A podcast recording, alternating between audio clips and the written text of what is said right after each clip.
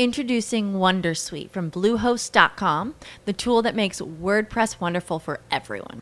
Website creation is hard, but now with Bluehost, you can answer a few simple questions about your business and goals, and the Wondersuite tools will automatically lay out your WordPress website or store in minutes. Seriously. From there, you can customize your design, pick your brand colors, and add blocks. No custom theme or coding required. You'll get content suggestions that you can keep or revise, and with Yoast SEO built in, we automatically help you get found in search engines.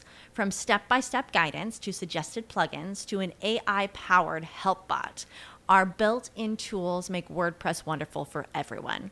Maybe that's why Bluehost has been recommended by WordPress.org since 2005. Whether you're a beginner or a pro, you can join over 2 million Bluehost users. Go to bluehost.com slash Wondersuite. That's bluehost.com slash Wondersuite. Il Visconte dimezzato di Italo Calvino, breve introduzione alla lettura di questo romanzo, parla di un Visconte che è diviso in due parti da una palla di cannone durante una battaglia avvenuta appunto tra milizie cristiane e milizie turche. Questo Visconte è stato tagliato a metà. Ne viene ritrovata solo una metà, che mediante cure straordinarie di un medico, quindi un guaritore eccezionale, viene rimessa in vita. È evidente, in base a quello che ho appena finito di dirvi, che questo è un romanzo fantastico. Si è mai visto una persona insomma, che tagliata a metà poi possa continuare a vivere? Sta di fatto che avviene così.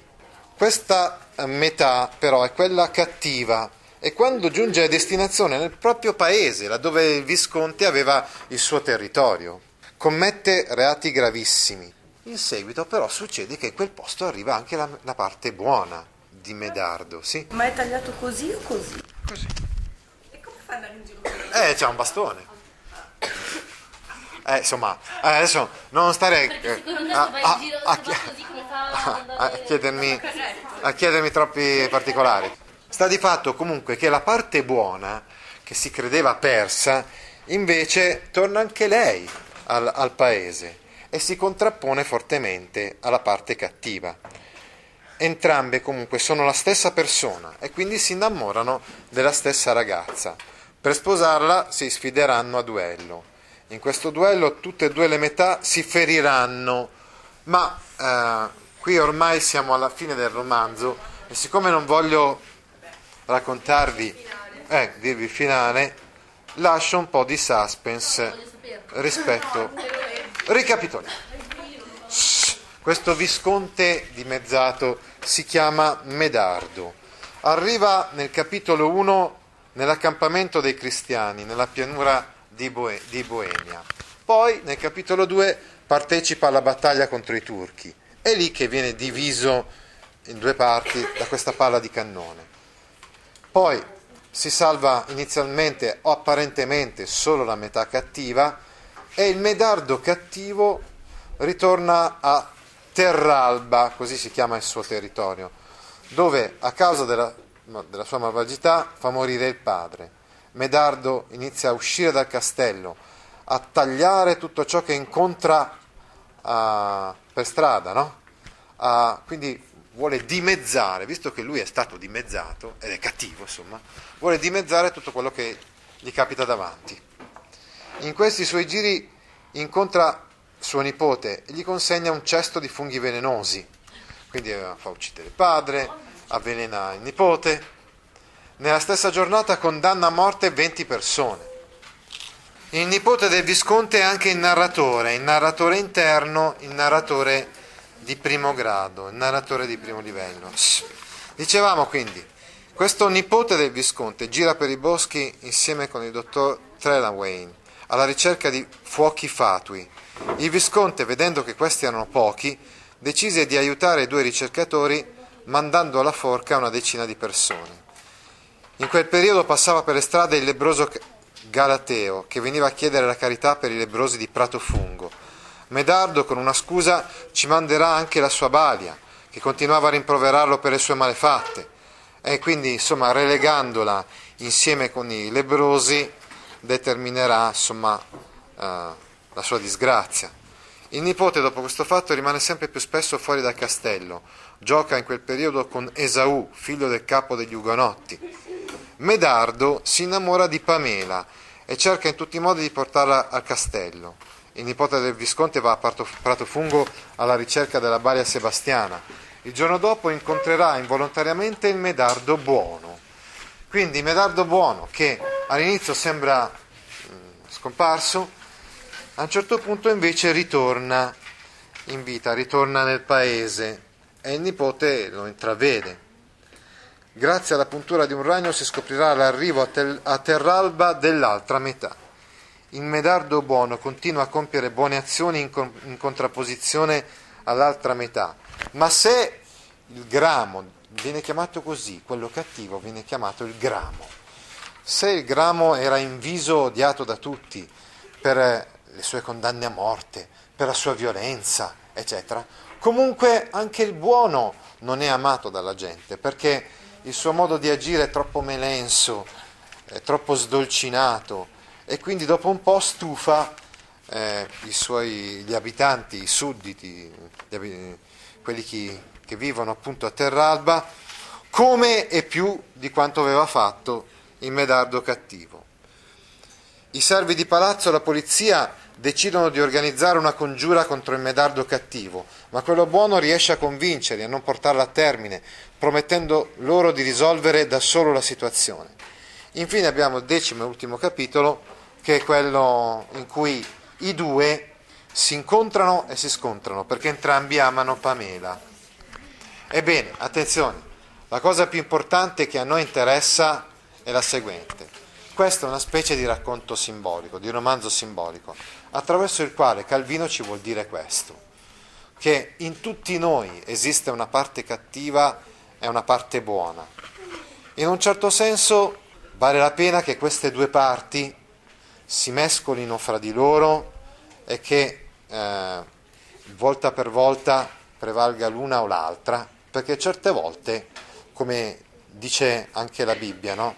bisogna essere buoni come, come colombe ma anche astuti come serpenti, certe volte vale la pena che anche emerga una parte, non dico cattiva, ma sicuramente la parte realista o anche un po' più cinica di noi in certe situazioni, in certe eh, condizioni.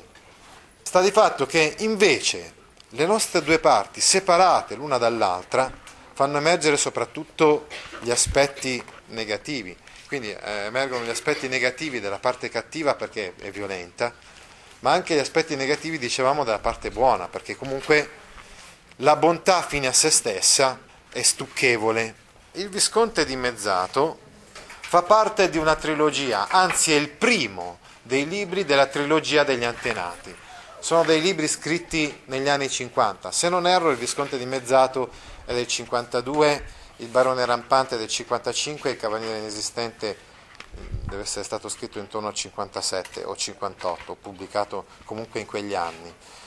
È evidente che mm, Italo Calvino, che prima aveva scritto solamente dei romanzi e dei racconti realistici, scrive dei racconti fantastici che servono comunque per riflettere anche sulla realtà del suo tempo.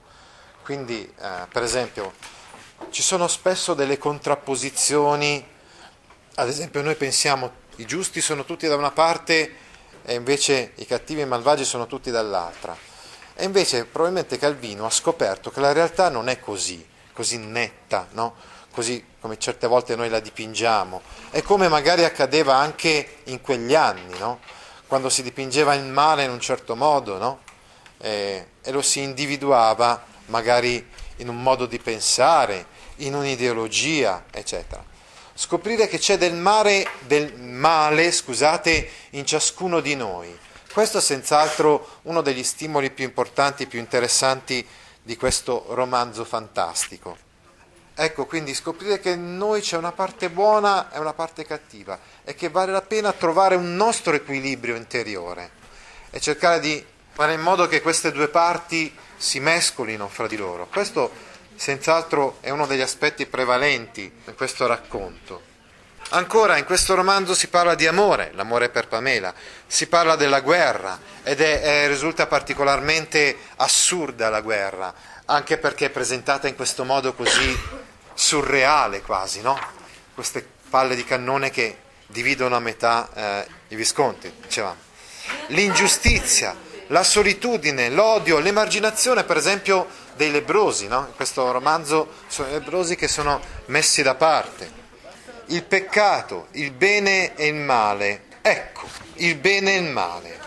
Questo sicuramente è il motivo più importante, quasi il fulcro di tutto il romanzo. Infatti Calvino con questo romanzo ci vuole dimostrare che in tutti noi esiste una parte buona e una parte cattiva. In certe situazioni l'una prevale sull'altra, in certe altre situazioni invece la cosa si ribalta. Insomma, il Visconte dimezzato è l'allegoria dell'animo umano. Attraverso questa immagine si può capire come ogni uomo qualche volta si possa sentire a metà, sentire prevalere in lui una parte piuttosto che l'altra. Questa condizione, pensate quindi agli schizofrenici ad esempio, no? in cui questa situazione di dissociazione eh, risulta ancora più uh, accentuata. Vi ricordate, ad esempio, abbiamo parlato di disturbo bipolare a proposito di Alda Merini? No? Questa è la condizione psicologica tipica della gioventù, quando alle volte uno si sente incompleto ed è solamente giovane. Direi che la direzione di questo romanzo, il romanzo porta verso una meta e la meta potrebbe essere rappresentata così, ricongiungere in noi la parte buona e la parte cattiva, raggiungere una maturità, forse il messaggio principale di questo romanzo potrebbe essere proprio questa, che noi diventiamo maturi solo quando siamo consapevoli di ciò che è in noi e di questa parte buona, di questa parte negativa. E quindi questa vicenda, questo personaggio che sembra così lontano da noi, forse così lontano anche dall'autore, ci sembra questo un romanzo che non ha niente di autobiografico, in realtà invece ci serve per andare nel profondo di noi, per capire questa profonda dicotomia che tante volte viviamo in noi stessi, come trovare invece una, una unità interiore, un'unità spirituale, al di là di queste divisioni interne che sono così abilmente rappresentate in questo romanzo. Ti interessano file di questo genere? Allora vieni su www.gaudio.org e iscriviti alla newsletter A Scuola con Gaudio all'indirizzo www.gaudio.org/news. With the Lucky Land slots, you can get lucky just about anywhere.